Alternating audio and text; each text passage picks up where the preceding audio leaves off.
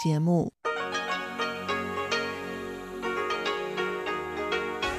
ที่นี่สถานีวิทยุ Radio Taiwan International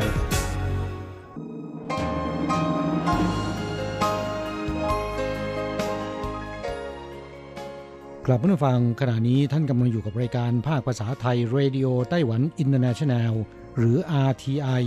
ออกกระจายเสียงจากกรุงไทเปไต้หวันสาธารณรัฐจีน เป็นประจำทุกวันนะครับ นอกจากรับฟังทางเครื่องรับวิทยุได้แล้ว ยังสามารถรับฟังรายการผ่านระบบออนไลน์ได้ที่ thai.rti.org.tw หรือที่ RTI Fanpage นะครับ ขอเชิญติดตามรับฟังรายการของเราได้ ตั้งแต่บัดนี้เป็นต้นไป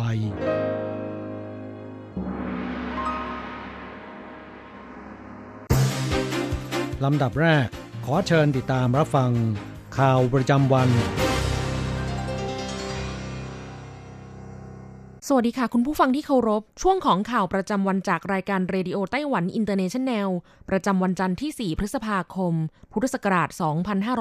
2563 สำหรับข่าวไต้หวันมีดิฉันการจยากริชยาคมเป็นผู้รายงานค่ะ หัวข้อข่าวมีดังนี้ไต้หวันพบผู้ป่วยโควิด -19 เพิ่มหนึ่งราย ติดเชื้อจากต่างประเทศ ยอดสะสมรวม 437 ราย นักวิชาการสาธารณาสุขชี้ สิ้นเดือนมิถุนายน สถานการณ์โรคโควิด -19 ทั่วโลกเริ่มคลี่คลาย แต่ภายใน 2 ปีนี้ยังไม่หายไป กระทรวงแรงงานไต้หวันเผย สายด่วน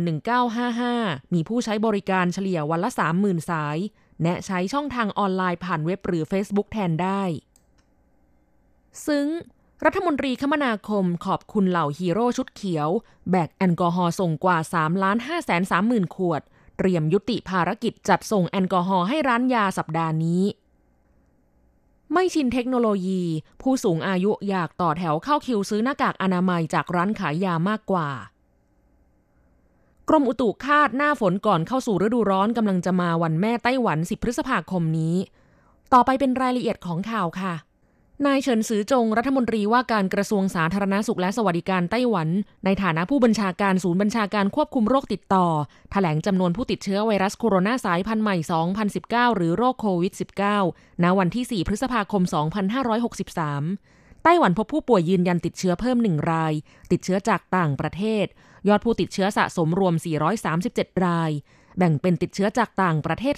347 ราย และติดเชื้อในประเทศ 55 ราย นายทหารบนเรือรบติดเชื้อ 35 ราย ยอดผู้เสียชีวิตสะสม 6 ราย รักษาหายแล้ว 334 ราย ผู้ติดเชื้อจากต่างประเทศที่เพิ่มขึ้นในวันนี้ 1 คน เป็นผู้ป่วยรายที่ 437 เป็นหญิงวัย 30 กว่าปี ซึ่งไปศึกษาต่อที่สหรัฐอเมริกาเมื่อวันที่ 30 มกราคม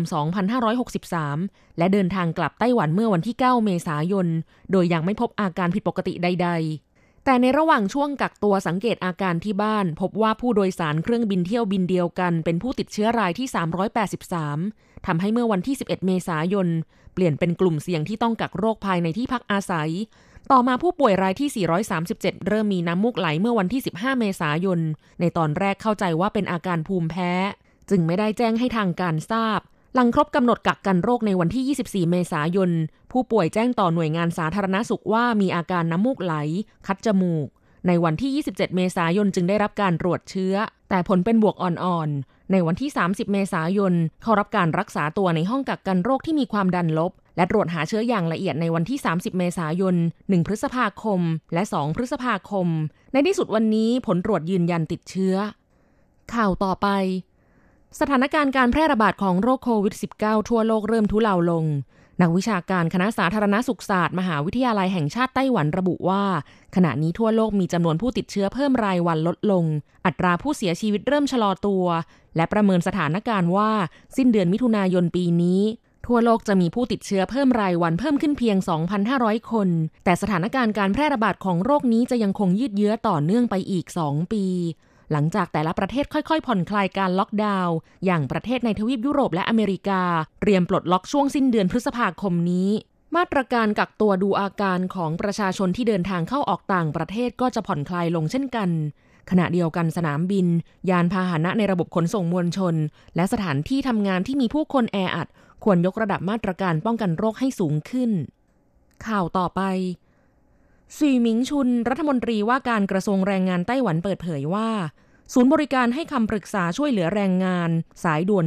1955 ของกระทรวงแรงงาน ในช่วงหนึ่งเดือนที่ผ่านมานี้ มีผู้ใช้บริการโทรเข้ามาเฉลี่ยวันละ 30,000 สาย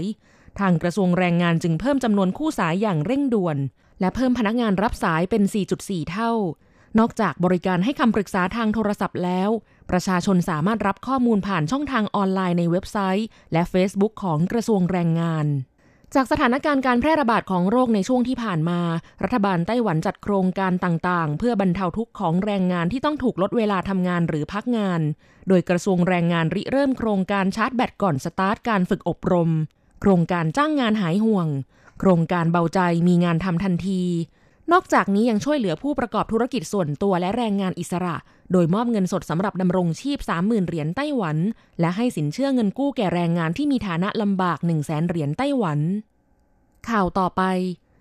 จากสถานการณ์ปริมาณแอลกอฮอล์ฆ่าเชื้อโรคที่เพียงพอ และมีช่องทางการจำหน่ายที่สมบูรณ์ในขณะนี้ทำให้กรมการไปรษณีย์ไต้หวัน จะยุติภารกิจจัดส่งแอลกอฮอล์ในสัปดาห์นี้ นายลินเจียหลงรัฐมนตรีว่าการกระทรวงคมนาคม แสดงความขอบคุณเหล่าบุรุษไปรษณีย์ที่ทำหน้าที่ช่วยเหลือภารกิจอันใหญ่หลวง เพื่อป้องกันและควบคุมโรคระบาดตั้งแต่ระยะแรกมาอย่างต่อเนื่องและแข็งขัน รัฐมนตรีว่าการกระทรวงคมนาคมผู้นี้ ได้โพสต์ข้อความลงใน Facebook ระบุว่าตั้งแต่วันที่ 4 กุมภาพันธ์เป็นต้นมา กรมการไปรษณีย์ได้เริ่มช่วยเหลือภารกิจจัดส่งหน้ากากอนามัย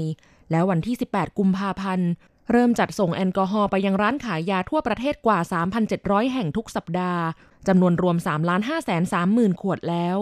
เนื่องจากแอลกอฮอล์เป็นวัตถุไวไฟและน้ำหนักมาก กระบวนการจัดส่งจึงต้องใช้ความระมัดระวังเป็นพิเศษ ไม่เหมาะที่จะจัดส่งรวมกับพัสดุอื่น ๆ ดังนั้นบรรดาเจ้าหน้าที่และบุรุษไปรษณีย์จะต้องดำเนินการส่งพัสดุอื่น ๆ ให้เสร็จก่อน แล้วค่อยทำการจัดส่งแอลกอฮอล์นอกจากต้องทำงานล่วงเวลาเพิ่มแล้ว แอลกอฮอล์ยังหนักถึง 13 กิโลกรัมต่อลัง ทำให้ต้องใช้แรงงานหนักในการขนส่งสินค้า สภาพอากาศในไต้หวันเริ่มร้อนอบอ้าวขึ้นเรื่อยๆ ชุดบุรุษไปรษณีย์สีเขียวเต็มไปด้วยหยาดเหงื่อ แต่ก็ยังยืนหยัดในการทำหน้าที่เป็นแนวหน้าของการป้องกันควบคุมโรค ดังนั้นจึงขอแสดงความขอบคุณเป็นพิเศษว่า ขอบคุณบุรุษไปรษณีย์โชคดีจริง ๆ ที่มีพวกคุณ ข่าวต่อไป สถานการณ์การแพร่ระบาดของโรคโควิด -19 ภายในไต้หวันเริ่มซาลงแล้ว ทำให้เมื่อไม่นานนี้ ศูนย์บัญชาการควบคุมโรคติดต่อไต้หวันแถลงว่า จะให้ร้านขายยาหยุดภารกิจช่วยรัฐจัดจำหน่ายหน้ากากอนามัย เนื่องจากปัจจุบันมีช่องทางสั่งออนไลน์ และสั่งผ่านร้านสะดวกซื้อได้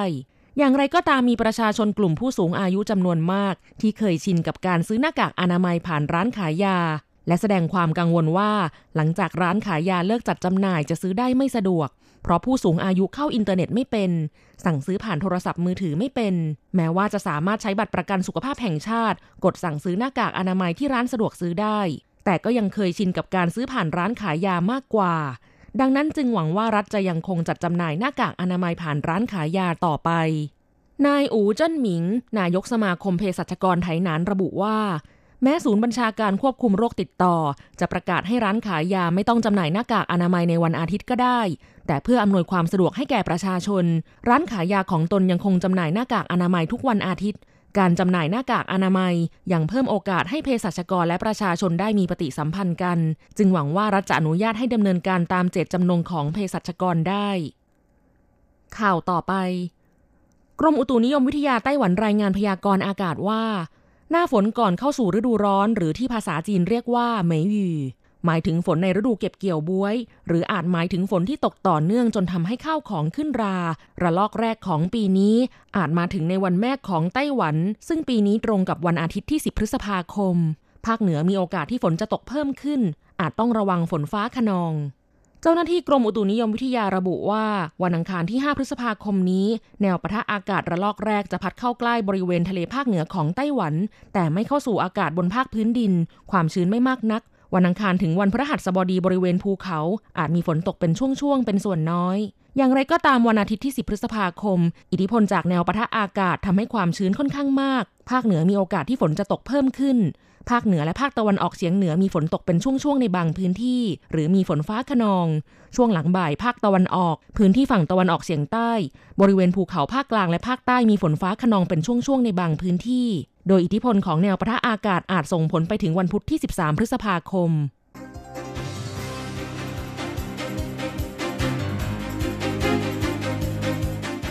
คุณผู้ฟังครับ ต่อไปเป็นข่าวต่างประเทศและข่าวประเทศไทย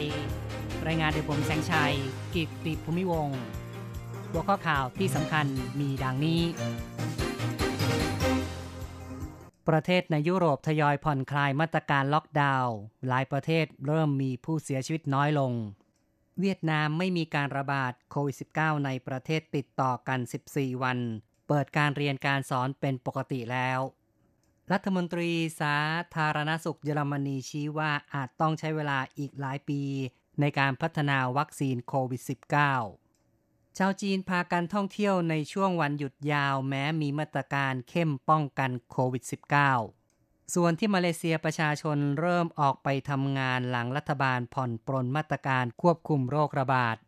คาดว่าญี่ปุ่นจะขยายการประกาศภาวะฉุกเฉินออกไปจนถึงสิ้นเดือนพฤษภาคม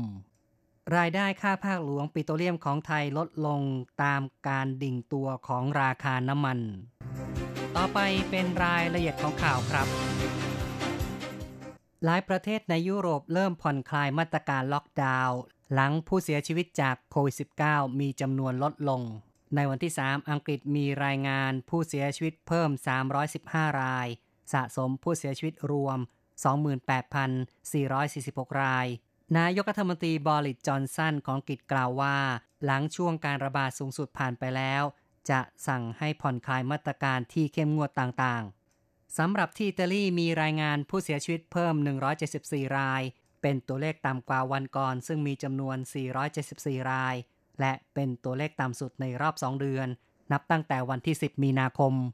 ตัวเลขผู้เสียชีวิตสะสมในอิตาลีเท่ากับ 28,884 ราย มากเป็นอันดับสองของโลกเป็นรองจากสหรัฐซึ่งมีจำนวน 60,000 กว่าราย ตั้งแต่วันที่ 4 เป็นต้นไปประชาชนสามารถออกไปทำกิจกรรมกลางแจ้งได้เต็มที่ แต่ยังต้องรักษาระยะห่างทางสังคม และสามารถเดินทางไปเยี่ยมญาติพี่น้องในเขตเดียวกันได้ แต่ยังไม่อนุญาตให้โรงเรียน โรงภาพยนตร์ และร้านค้าต่างๆ เปิดทำการ ส่วนพัตคารและบาร์นั้นคาดว่าจะเปิดให้ลูกค้าเข้าไปใช้บริการได้ตั้งแต่เดือนหน้าเป็นต้นไป สำหรับฝรั่งเศสในรอบ 24 ชั่วโมงที่ผ่านมามีผู้เสียชีวิต 135 ราย ทางการวางแผน ยกเลิกมาตรการล็อกดาวน์ในวันที่ 11 พฤษภาคม ให้โรงเรียนเปิดการสอนได้ บริษัทร้านค้าต่างๆ เริ่มประกอบธุรกิจได้ แต่ยังคงจำกัดการเดินทางของประชาชน ไม่ให้เดินทางไกลเกินกว่า 100 กิโลเมตร ที่เวียดนามหลังจากไม่พบการติดเชื้อโควิด -19 ในประเทศติดต่อกัน 17 วัน โรงเรียนที่ปิดผ่านมา 3 เดือน เริ่มเปิดการเรียนการสอนเป็นปกติแล้วตั้งแต่วันที่ 4 พฤษภาคม เด็กนักเรียนและครูอาจารย์ต้องสวมหน้ากากอนามัย วัดอุณหภูมิก่อนเข้าโรงเรียน คุณครูท่านหนึ่งบอกว่าการวัดอุณหภูมิตั้งแต่ประตูโรงเรียน จนถึงก่อนเข้าห้องเรียน รวมทั้งการล้างมือบ่อยๆ เป็นสิ่งที่จำเป็นข้อต่อไปครับเยนชพานรัฐมนตรีสาธารณสุขของเยอรมนี เปิดเผยว่าการพัฒนาวัคซีน สำหรับรักษาโควิด -19 อาจต้องใช้เวลาอีกหลายปี เขากล่าวว่าการพัฒนาวัคซีนอาจไม่ประสบผลสำเร็จ เป็นงานท้าทายยากที่สุดอย่างหนึ่งในวงการยาคำพูดของรัฐมนตรีสาธารณสุขเยอรมนี ขัดแย้งกับคำกล่าวประธานาธิบดีโดนัลด์ทรัมป์ซึ่งกล่าวในรายการของสถานีโทรทัศน์ Fox News ระบุว่า รัฐบาลมีความมั่นใจ จะมีวัคซีนใช้สำหรับป้องกันโควิด -19 ได้ ภายในสิ้นปีนี้ ที่จีนแผ่นใหญ่ประชาชนเริ่มออกมาท่องเที่ยวตามสถานที่ต่างๆ ในช่วงวันหยุดวันแรงงานแห่งชาติซึ่งหยุดติดต่อกันหลายวัน แม้มีมาตรการเข้มงวดในการป้องกันการแพร่ระบาดของโรคโควิด -19 สถานการณ์ที่เมืองหูเป่ยซึ่งเป็นศูนย์กลางการแพร่ระบาดของโควิด -19 เริ่มกลับเข้าสู่ภาวะปกติทางการกำหนดเงื่อนไขสำหรับการเข้าไปในสถานที่ต่างๆ ซึ่งมีการจำกัดจำนวนนักท่องเที่ยว รวมทั้งต้องใช้วิธีจองตั๋วล่วงหน้า และนักท่องเที่ยวต้องปฏิบัติตามมาตรการควบคุมโรค เช่น การตรวจวัดอุณหภูมิก่อนเข้าไปในสถานที่ท่องเที่ยว ทุกคนจะต้องสวมหน้ากากอนามัย และต้องรักษาระยะห่างระหว่างกันในการชมสถานที่ต่างๆ ส่วนร้านค้า ร้านอาหารตามแหล่งท่องเที่ยว สามารถเปิดให้บริการได้ แต่ต้องปฏิบัติตามมาตรการของทางการด้วย ประชาชนชาวมาเลเซียหลายพันคนพากันออกเดินทางในช่วงเร่งด่วนตอนเช้า หลังจากรัฐบาลผ่อนปรนมาตรการ ควบคุมการเดินทาง หลังดำเนินมาตรการผ่านมา 6 สัปดาห์ นายกรัฐมนตรีมูยิดดินยัสซินของมาเลเซีย เปิดเผยว่า ธุรกิจส่วนใหญ่ได้รับอนุญาตให้เปิดดำเนินการได้ ซึ่งเป็นความพยายามลดผลกระทบทางด้านเศรษฐกิจจากการระบาดของโควิด -19 ซึ่งคาดว่าจะสร้างความเสียหายคิดเป็นมูลค่าประมาณ 14,520 ล้านดอลลาร์ หลังจากมีมาตรการเข้มงวดตั้งแต่ 18 มีนาคม อิหร่านผ่อนคลายมาตรการควบคุมการระบาดของโรคเช่นกัน โดยมีแผนเปิดมัสยิดและโรงเรียนในพื้นที่ที่มีความเสี่ยงต่ำในการแพร่ระบาดของโรค ประธานาธิบดีฮัสซัน โรฮานีของอิหร่านเปิดเผยว่า รัฐบาลจะเริ่มผ่อนคลายมาตรการควบคุมโรค ซึ่งกระทรวงสาธารณสุขได้แบ่งพื้นที่ในประเทศออกเป็นสีขาว สีเหลือง และสีแดง ตามจำนวนผู้ติดเชื้อ และผู้เสียชีวิต พื้นที่ความเสี่ยงต่ำเริ่มเปิดมัสยิดได้ตั้งแต่วันที่ 4 โรงเรียนบางส่วนจะเปิดทำการได้ในเร็วๆนี้ ก่อนหน้านี้อิหร่านได้ยกเลิกมาตรการห้ามเดินทางระหว่างเมือง และอนุญาตให้เปิดห้างสรรพสินค้า รวมทั้งทำกิจกรรมต่างๆ ได้ แม้มีคำเตือนว่าอาจเกิดการแพร่ระบาดของโรคในระลอกใหม่ เข้าต่อไปครับ นายกรัฐมนตรีชินโซอาเบะของญี่ปุ่นเตรียมจะขยายภาวะฉุกเฉินของประเทศออกไป จนถึงสิ้นเดือนพฤษภาคม เพื่อควบคุมการแพร่ระบาดของโควิด -19 รวมทั้งจะมีการกำหนดมาตรการเพิ่มเติมเพื่อป้องกันโรคด้วยบรรษัทกระจายเสียงของญี่ปุ่นหรือว่า NHK รายงานว่า นายกรัฐมนตรีอาเบะจะชี้แจงเหตุผลในการขยายภาวะฉุกเฉิน ทางการอาจผ่อนปรนมาตรการบางอย่างในเรื่องกิจกรรมทางเศรษฐกิจ อนุญาตให้สถานที่บางแห่งที่มีความเสี่ยงต่ำ เช่น สวนสาธารณะ เปิดให้บริการได้ ในส่วนการประกาศภาวะฉุกเฉิน จะให้อำนาจแก่ผู้ว่าการของแต่ละจังหวัด ในการขอให้ประชาชนอยู่แต่ในบ้านและปิดการดำเนินงานธุรกิจต่างๆ แต่ไม่มีอำนาจในการลงโทษผู้ที่ไม่ปฏิบัติตาม ในวันที่ผ่านมาญี่ปุ่นมีผู้ติดเชื้อเพิ่มอีก 200 ราย ผู้ป่วยสะสมเท่ากับ 15,077 ราย และเสียชีวิต 549 ราย ต่อไปติดตามข่าวจากประเทศไทยครับ ธุรกิจสำรวจและผลิตปิโตรเลียมได้รับผลกระทบหนักจากโควิด -19 แหล่งข่าวเปิดเผยว่าการใช้น้ำมันทั่วโลกส่งผลกระทบต่อการใช้ชีวิตประจำวันของประชาชน ส่งผลให้ความต้องการน้ำมันทั่วโลก ลดลงกว่า 30%ในเดือนเมษายน คาดว่ามีปริมาณลดลง 15-35 ล้านบาร์เรลต่อวัน ในเดือนเมษายนและพฤษภาคม ส่งผลทำให้ราคาน้ำมันร่วงลงต่ำสุดในรอบกว่า 20 ปี กระทบต่อผู้ผลิตทั่วโลก ซึ่งรวมทั้งกลุ่มผู้ผลิตน้ำมันในประเทศไทยซึ่งมีอยู่ประมาณ 16 ราย ได้รับผลกระทบอย่างหนัก ราคาขายต่ำกว่าราคาต้นทุน ในจำนวนนี้ 6 รายไม่สามารถประกอบกิจการต่อไป และอาจต้องหยุดการผลิต กรมเชื้อเพลิงธรรมชาติของไทยอยู่ระหว่างการประเมินผลกระทบอุตสาหกรรมสำรวจ และผลิตปิโตรเลียมในประเทศ ซึ่งเบื้องต้นยอมรับว่า ในส่วนของค่าภาคหลวง จะได้รับผลกระทบจากระดับราคาน้ำมัน และก๊าซที่ลดลง แม้ว่าในแง่ปริมาณการผลิตไม่ลดลง ซึ่งจะมีผลต่อรายได้ส่งเข้าสู่รัฐในปี 2563 ทางนี้ปีที่แล้วมีการส่งรายได้เข้าสู่รัฐ 1.6 แสนล้านบาท แต่ในปีนี้กำลังจัดทำสมมติฐานต่างๆ เพื่อประเมินผลกระทบ อีกข่าวหนึ่งครับ กระทรวงอุตสาหกรรมเดินหน้าผลักดันไทยเป็นศูนย์กลางอาหารของโลก กระทรวงอุตสาหกรรมของไทยแถลงว่า ได้มีการจัดทำแผนปฏิบัติการด้านการพัฒนาอุตสาหกรรมแปรรูป ระยะที่ 1 ปี 2562 ถึง 2570 คาดว่าจะเพิ่มผลิตภัณฑ์มวลรวมอุตสาหกรรมอาหารของไทยเป็น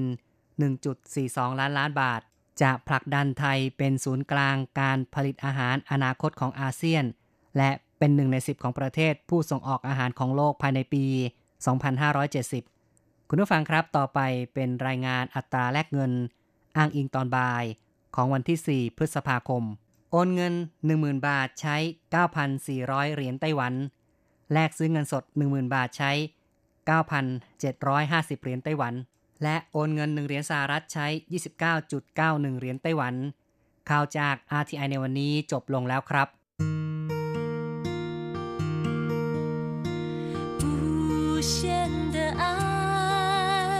像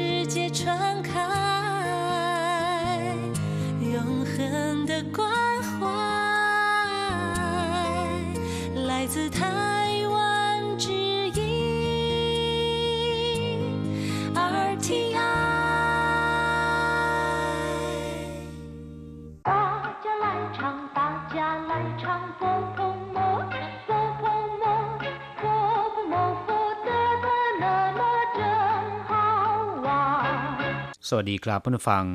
พบกันในวันนี้เราจะมาเรียนวิทยาลัยภาษาจีนทางอากาศภาคเรียนที่สองบทที่ 16 ของแบบเรียนชั้นต้น บทที่ 16 วิ่นต้ง กีฬาหรือว่าออกกำลังกาย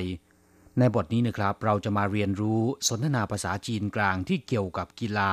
และการออกกำลังกายนะครับ อย่างเช่นว่าการเล่นกีฬา หรือออกกำลังกายด้วยการวิ่งเป็นต้น 初级华语绘画下册 第十六课运动一课文今天下午电视转播足球比赛，那我非看不可。你爱踢足球吗？我不爱踢足球，可是我爱看足球比赛。第十六课运动บทที่ 16 ออกกำลังกายหรือว่าเล่นกีฬา อย่างเช่น วิ่นต้งหุยก็คืองานแข่งกีฬาวิ่นต้งเหวียนก็คือนักกีฬา全国运动大会ก็คืองานแข่งขันกีฬาแห่งชาติ亚洲运动大会หรือเรียกย่อๆว่าหย่ายุ่นแปลว่ากีฬาเช่นเกมนะครับ ส่วนกีฬาโอลิมปิกนั้นเรียกว่า เอ้าหลิงพีเคอร์ยุ่นตงหุยหรือเรียกย่อๆว่า เอ้ายุ่นครับผู้ฟังต่อไปมาดูประโยคสนทนาในบทนี้กันนะครับ 今天下午电视转播足球比赛บ่ายวันนี้ ทีวีถ่ายทอดการแข่งขันฟุตบอล今天ก็คือวันนี้下午แปลว่าช่วงบ่าย หรือหลังเที่ยง ถ้าก่อนเที่ยงเรียกว่าช่างอู่ 今天下午ก็คือบ่ายวันนี้ หรือว่าหลังเที่ยงวันนี้电视转播足球比赛电视แปลว่าทีวี หรือว่าโทรทัศน์นะครับ จวนป้วแปลว่าถ่ายทอดคำว่าจวนก็คือถ่ายโอนหรือว่าโยกย้าย ส่วนคำว่าป้วแปลว่า การกระจายอาจจะเป็นการกระจายเสียง การแพร่ภาพก็ได้เรียกว่าป้วจวนป้วก็คือการถ่ายทอด ซึ่งอาจจะเป็นการถ่ายทอดสด ถ่ายทอดเสียงหรือว่าถ่ายทอดทั้งภาพและเสียงก็ได้นะครับ เรียกว่าจวนป้วจูเฉียวก็คือฟุตบอล คำนี้แปลโดยตรงเลยนะครับ จากภาษาอังกฤษ จูแปลว่าเท้า เฉียวก็คือบอล จูเฉียวก็คือฟุตบอล หมายถึงลูกบอลที่เล่นโดยเท้านะครับ เรียกว่าจูเฉียว ส่วนกีฬาประเภทบอลในภาษาจีนก็มีหลายคำด้วยกัน อย่างเช่นว่า หลานเฉียว บาสเกตบอลหวังเฉียววอลเลย์บอล ปั้งเฉียว เบสบอล ปิงปังเฉียว ปิงปอง 高尔夫球 กอล์ฟ羽毛球แบดมินตัน กลับเข้ามาอธิบายประโยคสนทนากันต่อนะครับ足球比赛แข่งบอลหรือว่าแข่งขันฟุตบอลคำว่าปีไส้แปลว่าแข่งขัน แปลว่าดวลแข่งในกีฬาฟุตบอล เรียกว่าปีไส้电视转播足球比赛ทีวีถ่ายทอดการแข่งขันฟุตบอล那我非看不可 ถ้าอย่างนั้นผมต้องดูให้ได้ หน้าย่อมาจากคำว่าหน้ามะแปลว่าถ้าอย่างนั้นวัวไฟขั้นผู้เคอผมไม่ดูไม่ได้ หรือผมต้องดูให้ได้ไฟแปลว่าไม่ไฟขั้นก็คือไม่ดู ผู้เคอก็คือไม่ได้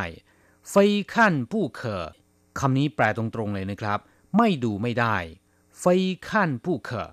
หน้าวัวได้ถ้าอย่างนั้น ผมจะต้องดูให้ได้ หรือถ้าอย่างนั้น ผมไม่ดูไม่ได้หนีไอทีจูเฉียวมาคุณชอบเตะฟุตบอล คุณชอบเล่นฟุตบอลหรือไม่หนีไอคุณชอบคำว่าไอเนี่ยแปลว่ารัก แปลว่าชอบหนีไอก็คือ คุณชอบทีจูเฉียวมา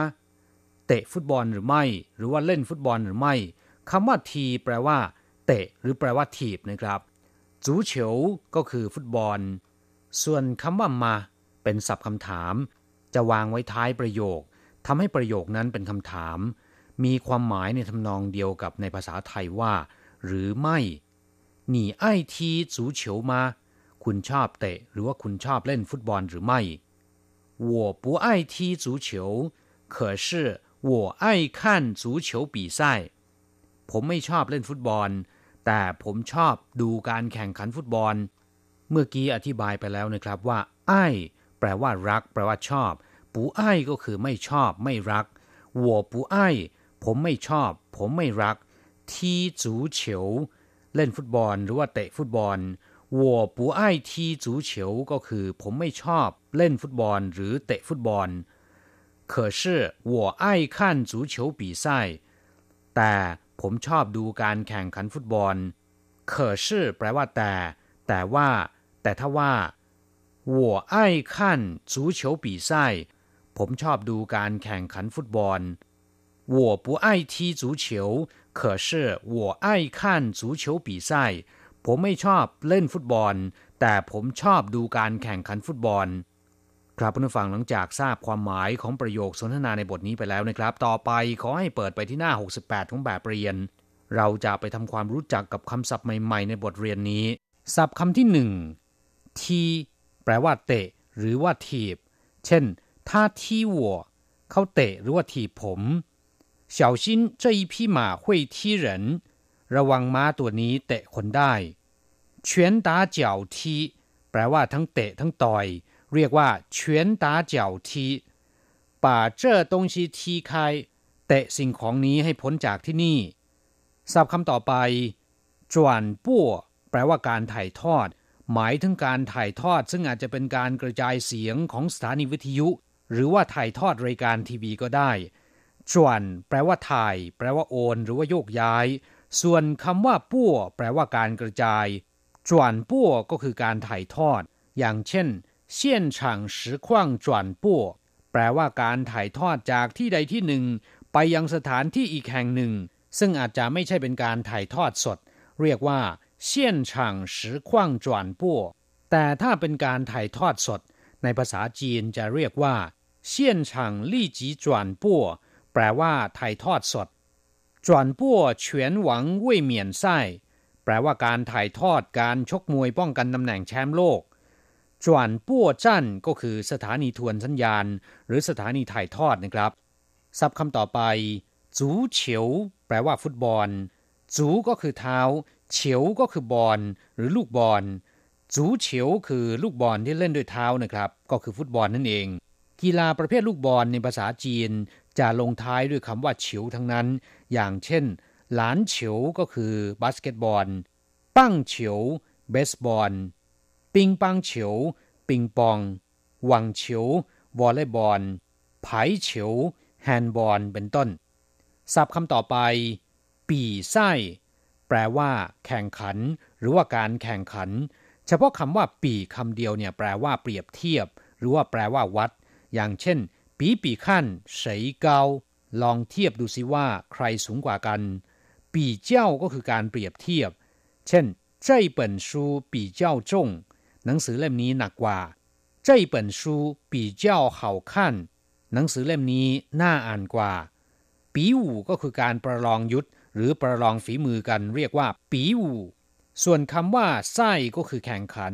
อย่างเช่นว่าไส้เชอคือการแข่งรถไส้เผาแปลว่าแข่งขันวิ่งเร็ว เมื่อนำปีและไส้มารวมกันนะครับ ได้ปีไส้มีความหมายว่า การแข่งขัน อย่างเช่นเสี่ยงฉีปีไส้ การแข่งขันเล่นหมากรุก หลานเฉียวปีไส้ การแข่งขันบาสเกตบอลศัพท์คำสุดท้ายนะครับเฟยปู้เคอวลีนี้มีความหมายว่า ไม่ไม่ได้ หรือต้องนะครับ อย่างเช่นว่าเฟยชื่อปู้เคอไม่กินไม่ได้ หรือจะต้องกินให้ได้ เรียกว่าเฟยชื่อปู้เคอเฟยจั่วปู้เคอต้องทำไม่ทำไม่ได้ ครับผู้ฟังหลังจากเรียนผ่านไปแล้วขอให้นำไปหัดพูดบ่อยๆ เราจะกลับมาพบกันใหม่ในบทเรียนหน้า สวัสดีครับ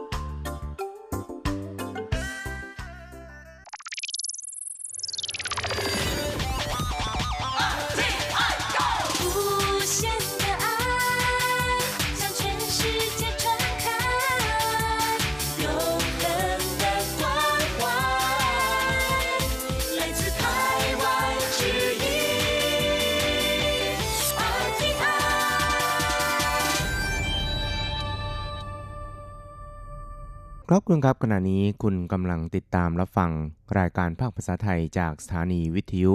RTI ซึ่งส่งกระจายเสียงจากกรุงไทเป ประเทศสาธารณรัฐจีนอยู่นะครับ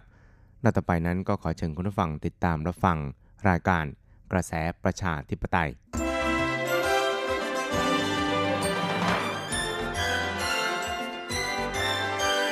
กระแสประชาธิปไตย ประชาธิปไตยนำเราสู่ความหวัง อต้อนรับคุณผู้ฟังสู่กระแสประชาธิปไตย โดยกฤษณัยสายประพาส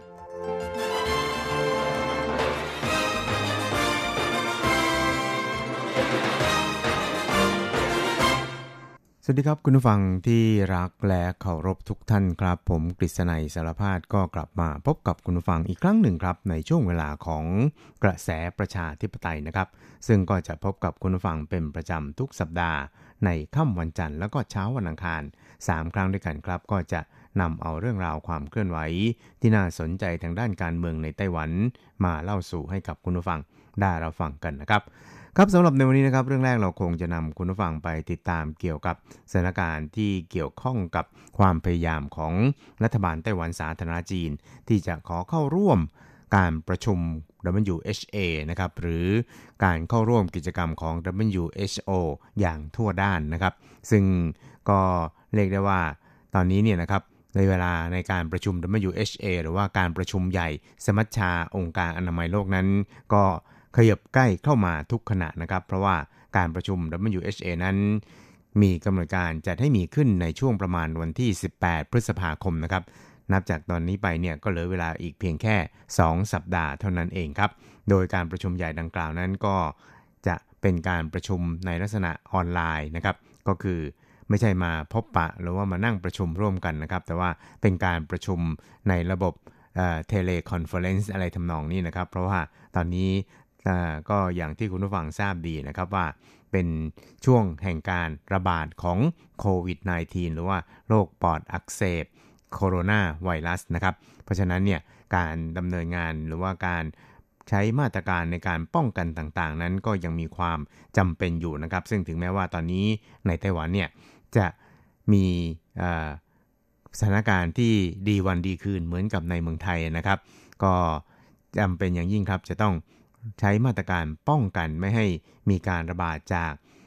ต่างประเทศเนี่ยเข้ามาในไต้หวันซ้ำอีกนะครับ เพราะว่าตอนนี้การระบาดในยุโรปในสหรัฐเนี่ยก็ยังคงคุกรุ่นนะครับ อาจจะเรียกได้ว่า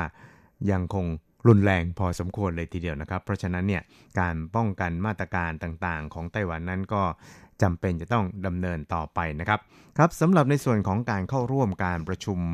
WHA ของไต้หวันนั้น เนื่องจากว่าในช่วงที่ผ่านมาเนี่ยนะครับ ก็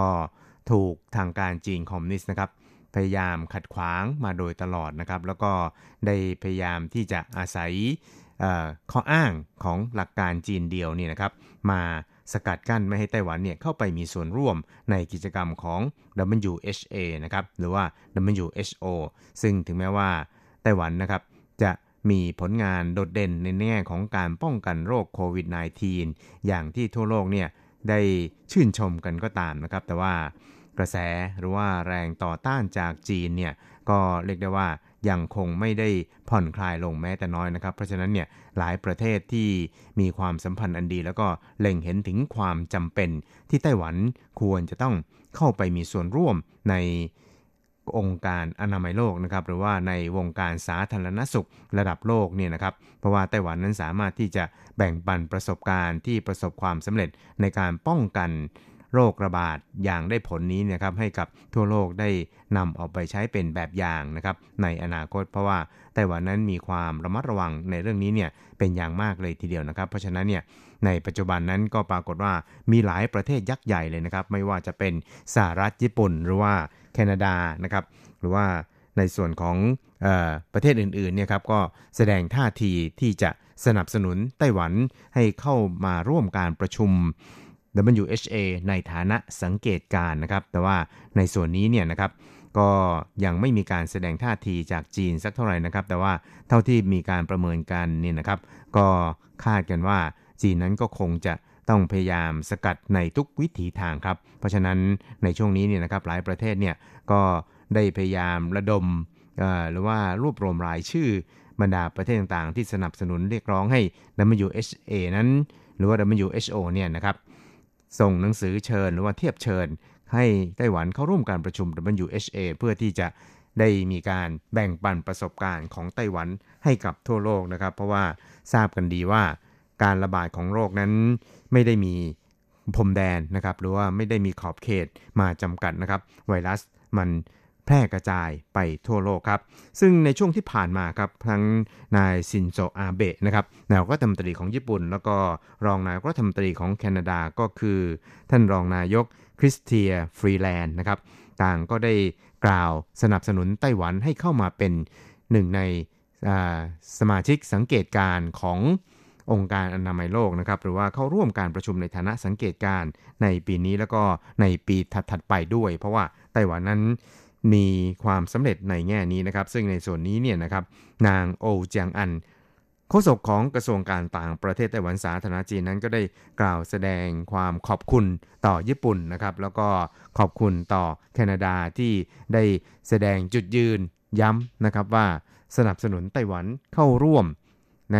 การประชุม WHA ที่กำลังจะมีขึ้นครับ看到了日本的政府，他曾经多次的表示，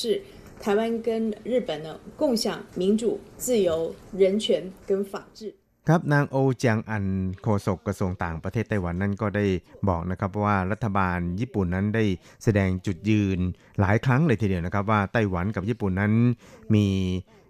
ความร่วมมือกันอย่างแนบแน่นนะครับใน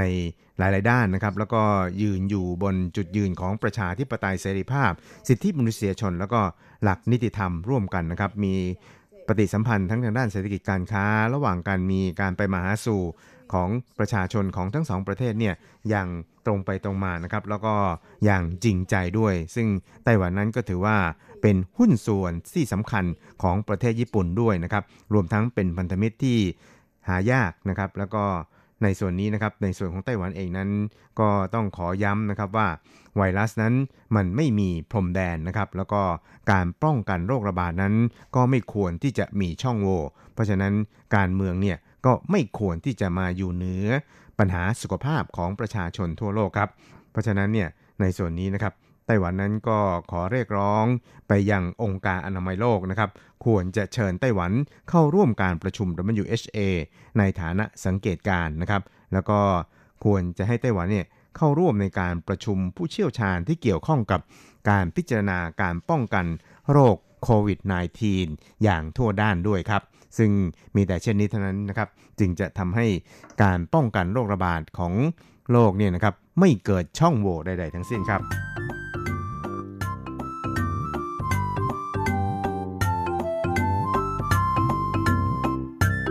ครับอีกเรื่องครับเรามาดูกันที่การเมืองล้วนๆในไต้หวันเลยนะครับ เพราะว่าในช่วงสัปดาห์ที่ผ่านมาก็ปรากฏว่ามีกลุ่มองค์กรองค์กรหนึ่งนะครับ ที่เรียกตัวเองว่ามูลนิธิ ร่างรัฐธรรมนูญใหม่ของไต้หวันนะครับได้ออกมาแสดงจุดยืนแล้วก็ได้ยื่นรายชื่อผู้สนับสนุน ให้จัดการลงประชามติในเรื่องของการจัดทำร่างรัฐธรรมนูญ ฉบับใหม่ ที่เป็นของไต้หวันเองล้วนๆเนี่ยนะครับให้กับทางคณะกรรมการการเลือกตั้งกลางของไต้หวัน เพื่อพิจารณานะครับให้จัดการลงประชามติว่าประชาชนชาวไต้หวันนั้น เห็นด้วยกับการร่างรัฐธรรมนูญ ฉบับใหม่ของไต้หวันหรือเปล่านะครับ ซึ่งในส่วนนี้เนี่ยนะครับ รัฐธรรมนูญของไต้หวันในปัจจุบันนั้นก็เป็นรัฐธรรมนูญสาธารณจีนนะครับที่ใช้มาสืบเนื่องต่อเนื่องกันมาช้านานเลยทีเดียวนะครับ ตั้งแต่สมัยที่สาธารณจีนนั้นยังอยู่ที่จีนแผ่นดินใหญ่นะครับ แต่ว่าปัจจุบันนั้นสถานะต่างๆ หรือว่าสภาพการต่างๆเนี่ยมันก็ได้มีการเปลี่ยนแปลงเกิดขึ้นแล้วนะครับ เพราะฉะนั้นเนี่ยก็มีกลุ่มที่เรียกตัวเองว่ามูลนิธิ ร่างรัฐธรรมนูญไต้หวันนะครับออกมาเคลื่อนไหวเพื่อเรียกร้อง ให้มีการจัดทำร่างรัฐธรรมนูญ ฉบับใหม่ของไต้หวันด้วยซึ่งก็ได้ยื่นขอให้มีการจัดการลงประชามติเนี่ยนะครับใน 2 ประเด็นด้วยกันนะครับ ประเด็นแรกนั้นก็คือท่านเห็นด้วยหรือไม่ที่จะเรียกร้องให้ประธานาธิบดีใช่นั้น จะต้องเริ่มกระบวนการในการผลักดันการร่างรัฐธรรมนูญ ฉบับใหม่ของไต้หวัน แล้วก็อีกประเด็นหนึ่งก็คือ ท่านเห็นด้วยหรือไม่ที่จะเรียกร้องให้ประธานาธิบดีไต้หวันนั้นผลักดันการจัดทำร่างรัฐธรรมนูญ ฉบับใหม่ที่สอดคล้องกับสถานการณ์ปัจจุบันของไต้หวันนะครับ ซึ่งทั้งสองประเด็นนั้นก็มีรายชื่อเนี่ยนะครับเเกินนะครับหรือว่ามากกว่าจำนวนที่กฎหมายกำหนดเอาไว้ คือ ในขั้นตอนแรกเนี่ยจะต้องมีประมาณ 2,000 คนนะครับ ก็มีจำนวนเกินกว่านี้แล้วนะครับ เพราะฉะนั้นเนี่ยก็ให้ทางคณะกรรมการการเลือกตั้งกลางเนี่ยเป็นผู้พิจารณานะครับครับทั้งนี้นะครับในฐานะที่เป็นประธานของมูลนิธิดังกล่าวนะครับ คุณลินอีเจิ้งเนี่ยนะครับก็ได้ระบุนะครับโดยแสดงจุดยืนเกี่ยวกับ การเสนอยติลงประชามติในคราวนี้นะครับว่า 我们所有的国人在这一次武汉肺炎的蔓延过程当中，我们感受到我们台湾需要被公平对待。 ครับเขาก็ย้ำครับบอกว่า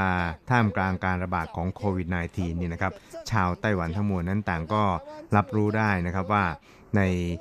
เอ่อส่วนของไต้หวันเองนั้นควรจะต้องได้รับ การดำเนินการที่ยุติธรรมนะครับ แล้วก็มีแต่วิธีการเช่นนี้เท่านั้นนะครับ ก็คือต้องให้ไต้หวันเนี่ยกลายเป็นประเทศที่มีความเป็นปกติ หรือว่าเป็นประเทศที่เหมือนกับชาวบ้านเขานะครับ ซึ่งไต้หวันเองนั้นก็จำเป็นอย่างยิ่งครับ ที่จะต้องใช้วิธีการในการร่างรัฐธรรมนูญฉบับใหม่ขึ้น จึงจะเป็นวิธีการที่จะแก้ไขปัญหานี้ให้ลุล่วงไปด้วยดีได้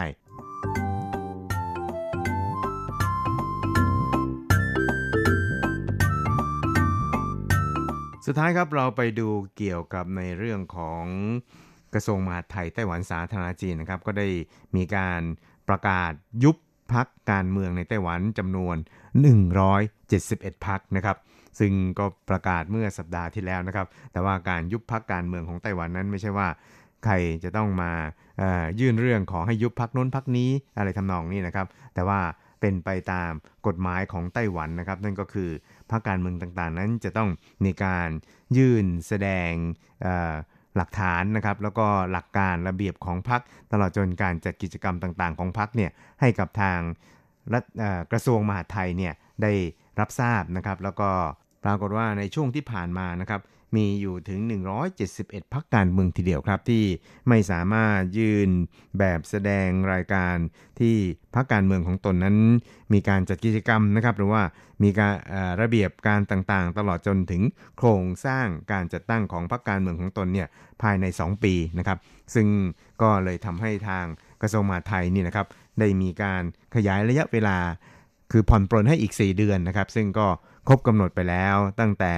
วันที่ 24 เมษายนที่ผ่านมานะครับ แล้วก็หลังจากนั้นเนี่ยนะครับ ก็ปรากฏว่ามีอยู่ถึง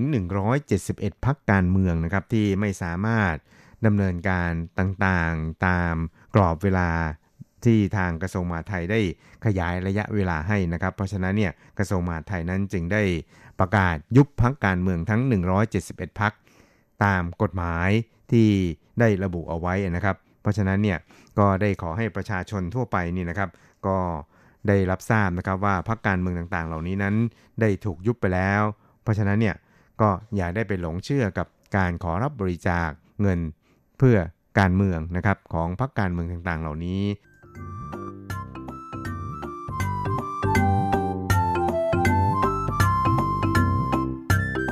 ครับคุณครับเวลาของกระแสประชาธิปไตยในวันนี้ก็หมดลงแต่เพียงเท่านี้ครับ เราจะกลับมาพบกันใหม่ในสัปดาห์หน้า สวัสดีครับ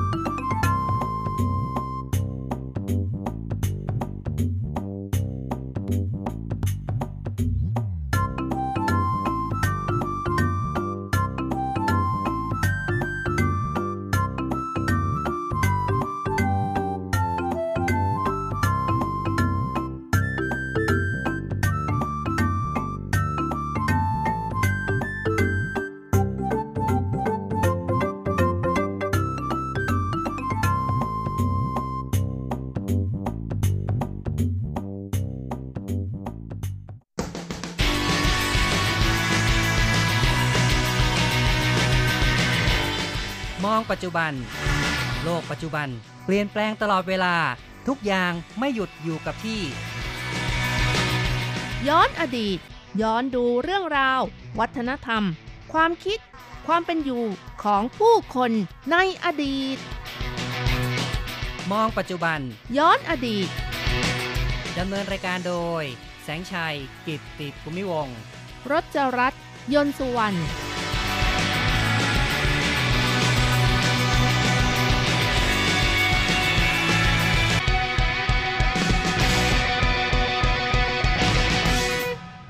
คุณผู้ฟังครับรายการมองปัจจุบันย้อนอดีตในวันนี้เราจะมองเรื่องราวของ ภาวะยากลำบากศิลปินที่กำลังเผชิญกับโรคโควิด -19 แล้วเราก็จะย้อนฟังเรื่องราวเกี่ยวกับความบันเทิงของคนในอดีต นั่นก็คือ ปู้ไต้ซี่ หรือว่าละครหุ่นกระบอกนะครับค่ะซึ่งในช่วงนี้ก็เป็นช่วงที่มีการระบาดของโควิด -19 เพราะฉะนั้นเนี่ย ในวงการบันเทิงก็ต้องมีการปรับตัวกันนะครับ แน่นอนค่ะ ในยุคที่มีการระบาดของเอ่อโควิด -19 นี้ก็จะทำให้ไม่สะดวกในการแสดงหรือว่าเอ่อการถ่ายทอดต่างๆนะคะ เพราะไม่สามารถรวมคนได้ค่ะ ใช่ครับก็คือว่าตามโรงละครหรือว่าตามเวทีคอนเสิร์ตต่างๆ ไม่สามารถที่จะมีผู้คนไปรวมตัวกันได้ ก็ต้องงดการแสดงไปนะครับค่ะ เพราะฉะนั้นในยุคปัจจุบันนะคะ ก็มีการใช้เทคโนโลยีเข้ามาเกี่ยวข้อง นั่นก็คือยิ่งเข้าสู่ยุคของ 5G แล้วนะคะ ก็เอา 5G นี้เข้ามาเกี่ยวข้องได้ค่ะก็หมายถึงว่าสามารถใช้ระบบ 5G ในการสื่อสารที่มีความรวดเร็วมากขึ้นทำให้การถ่ายทอดสดนั้น ได้อัธรสนะครับ มีความเสมือนจริง มากขึ้นนะครับ ค่ะ แต่หลายคนก็กังวลอยู่นะคะว่าไม่ได้อัธรสเหมือนกับดูที่โรงหนังหรือว่าโรงละครเอ่อพวกคอนเสิร์ตโดยตรงนะคะ ใช่นะครับก็คือถ้าหากว่าเข้าไปดูในสถานที่จริงก็จะได้อัตรสที่ดีกว่าการดูจากจอทีวีที่บ้านนะครับ เพราะฉะนั้นเนี่ยก็คงจะเป็นเรื่องที่ ต้องมีการขบคิดกันนะครับว่าจะแก้ปัญหากันต่อไปนะครับ ก็นับว่าเป็นสภาพอย่างหนึ่งของเรื่องการแสดงการบันเทิงในไต้หวันที่กำลังเผชิญอยู่ แต่ก่อนที่เราจะมาพูดกันในประเด็นอื่น ๆนั้น เราก็มาลองฟังคอมเมนต์จากชาวไทยคนหนึ่งที่ใช้ชีวิตในไต้หวันตั้ง 20 กว่าปีนะครับว่าเขารับสื่อบันเทิงในไต้หวันอย่างไรบ้างนะครับ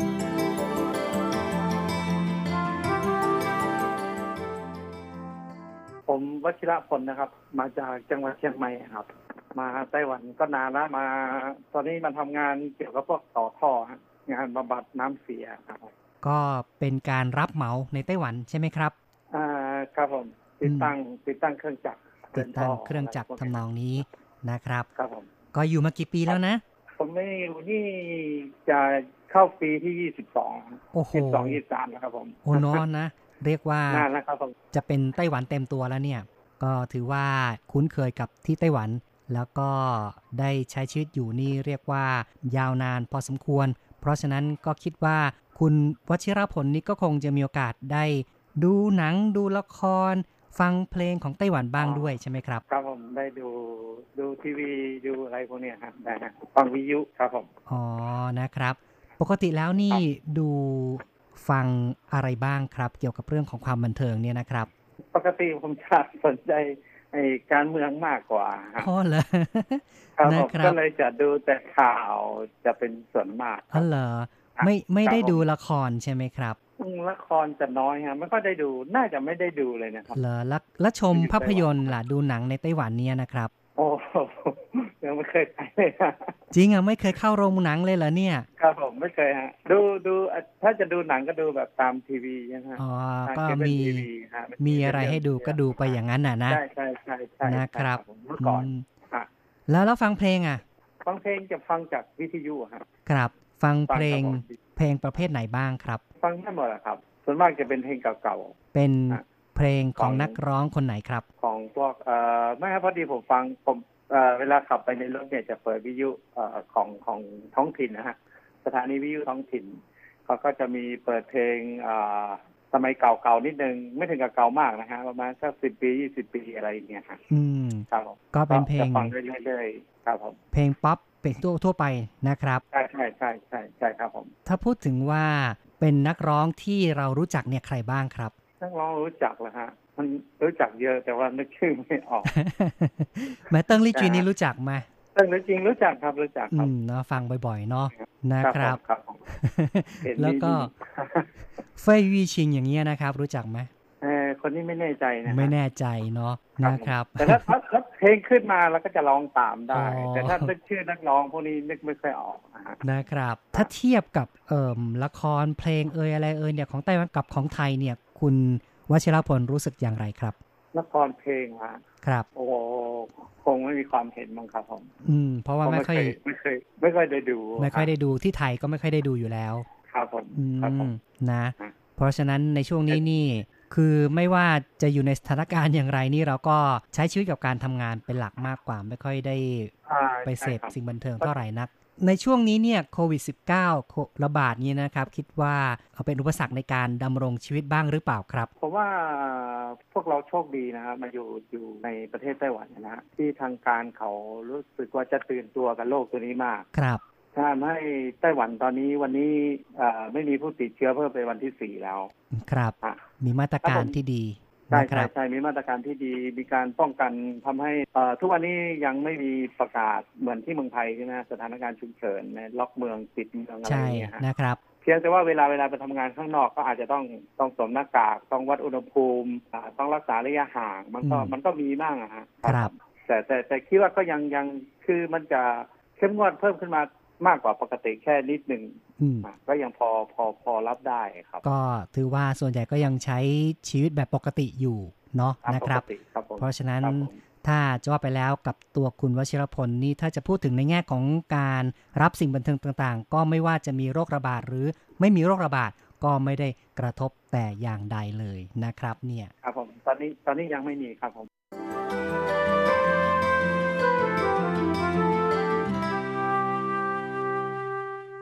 ค่ะฟังดูแล้วนะคะ คุณวชิรพลนี่ก็เป็นคนที่ชอบดูละครทางทีวีซะมากกว่า แล้วก็ฟังเพลงทางวิทยุก็ถือเป็นการสร้างความบันเทิงให้กับตัวเองแบบประหยัดที่สุดหรือว่าธรรมดาที่สุดนั่นเองค่ะง่ายๆนะครับค่ะเพราะฉะนั้นเนี่ยเอ่อการที่จะบอกว่าจะต้องไปดูที่โรงละครไหมไปดูที่เวทีคอนเสิร์ตไหม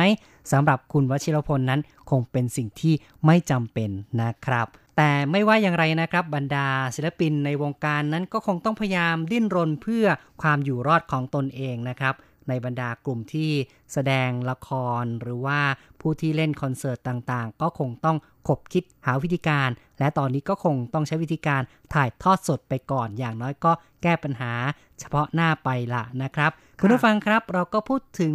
ภาวะปัจจุบันนะครับ เกี่ยวกับวงการบันเทิงในไต้หวัน ให้คุณผู้ฟังได้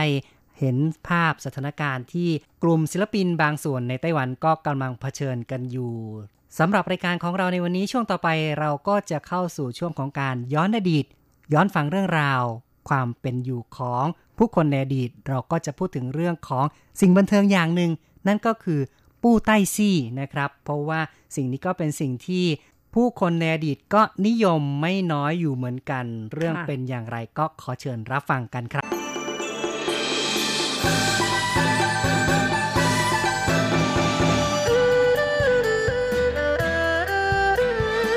มีเรื่องเล่ากันว่าปูไตซีนั้นเป็นสิ่งที่กำเนิดขึ้นในสมัยราชวงศ์หมิงที่เฉวียนโจวหรือว่าฝูเจี้ยนนะคะ มีชายคนหนึ่งชื่อเลี้ยงปิ่งเหลียน เขาเป็นคนที่คงแก่เรียน ได้เดินทางไปเมืองหลวง เพื่อที่จะสอบเข้ารับราชการ ในคืนวันหนึ่งก็ได้นอนฝันไปว่า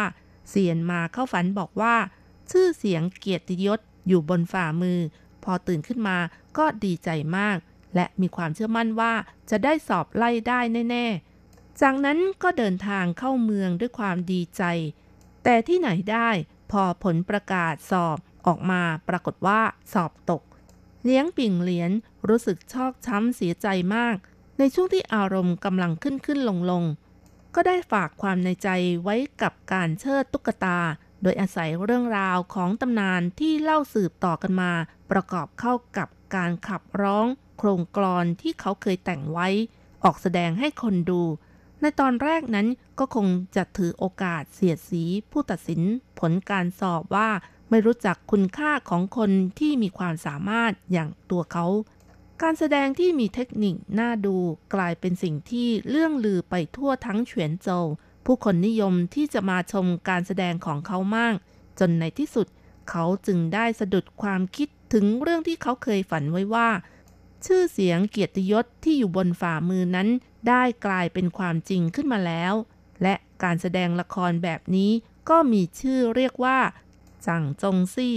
ละครบนฝ่ามือ ซึ่งต่อมาก็เรียกอีกว่า เสี่ยวหลงก็คือกรงเล็ก หรือปู้ใต้ซี่ ละครหุ่นกระบอกผ้านั่นเอง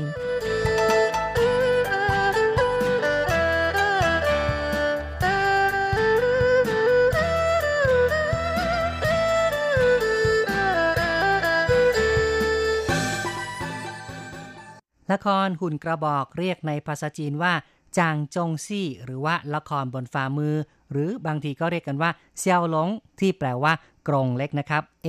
แล้วทำไมเรียกว่าเซี่ยวหลงล่ะครับ ที่เรียกว่าเสี่ยวหลงมีที่มาดังนี้คือคำว่าหลงแปลว่าตะกร้าที่สารด้วยไม้ไผ่ ส่วนใหญ่ก็จะเป็นรูปทรงกระบอก ซึ่งเอาไว้ใส่ของ และละครที่เล่นด้วยคนนั้น จะต้องขนของมามากมาย ใส่ลงตะกร้า โดยจะต้องมีผู้ช่วยยกตะกร้าถึงสองคน จึงจะยกขึ้นไหว ในขณะที่การแสดงละครหุ่นกระบอกนั้น ผู้แสดงเอาของทุกอย่างใส่ลงในตะกร้าขนาดย่อม ก็สามารถสะพายไว้ข้างหลัง แล้วก็เดินทางไปในที่ต่างๆได้ จึงเรียกการแสดงละครหุ่นกระบอกว่าเสี่ยวหลง หรือตะกร้าเล็กนั่นเอง และที่เรียกว่าปู้ใต้ซี่ก็เป็นเพราะว่า วัสดุที่ใช้ทำตุ๊กตา ใช้เป็นตัวละครในการเชิดแสดงนั้นจะเย็บด้วยผ้า ประกอบกับที่ด้านล่างของเวที จะมีถุงผ้าที่สามารถจะโยนตัวตุ๊กตาที่เพิ่งเชิดลงเก็บไว้ได้ จึงเป็นที่มาของคำว่า ปู้ใต้ซี่ ละครหุ่นกระบอกผ้านั่นเอง และการเรียกชื่อดังกล่าวนี้ก็เป็นที่นิยมมากกว่าเรียกชื่ออื่นๆ ทั้งหมด ในสมัยของราชวงศ์หมิง ชาวฮั่นได้มีการอพยพลงมาทางทิศใต้มากขึ้น ละครหุ่นกระบอกก็มีความแพร่หลายลงใต้ด้วย โดยแพร่เข้าไปในฮ่องกง ไต้หวัน และประเทศในแถบเอเชียตะวันออกเฉียงใต้สำหรับนักเชิดหุ่นกระบอกที่เข้าสู่ไต้หวันในยุคแรกนั้น ก็มีสองลักษณะ คือพวกที่แสดงเร่ร่อนเข้ามา หรือพวกที่ได้รับการว่าจ้างให้มาเชิดหุ่น และ การแสดงหุ่นกระบอกก็มักเป็นเครื่องมืออย่างหนึ่ง ในการเรียกลูกค้าให้มามุงดูของพวกที่แสดงศิลปะ หรือวิชาต่อสู้ หรือไม่ก็เป็นพวกพ่อค้าเร่ขายของ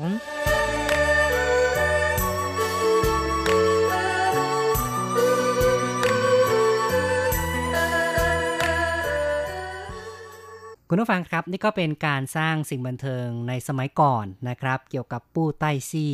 ซึ่งในยุคนั้นก็ไม่มีโควิด -19 ระบาด เพราะฉะนั้นก็คงจะสามารถแสดงกันได้อย่างตลอดเวลาล่ะ อย่างไรก็ตามในปัจจุบันก็ยังคงมีปู้ใต้ซี่ หรือว่าละครหุ่นกระบอกแสดงอยู่นะคะ แต่ว่าในสถานการณ์การระบาดของโควิด -19 ก็ทำให้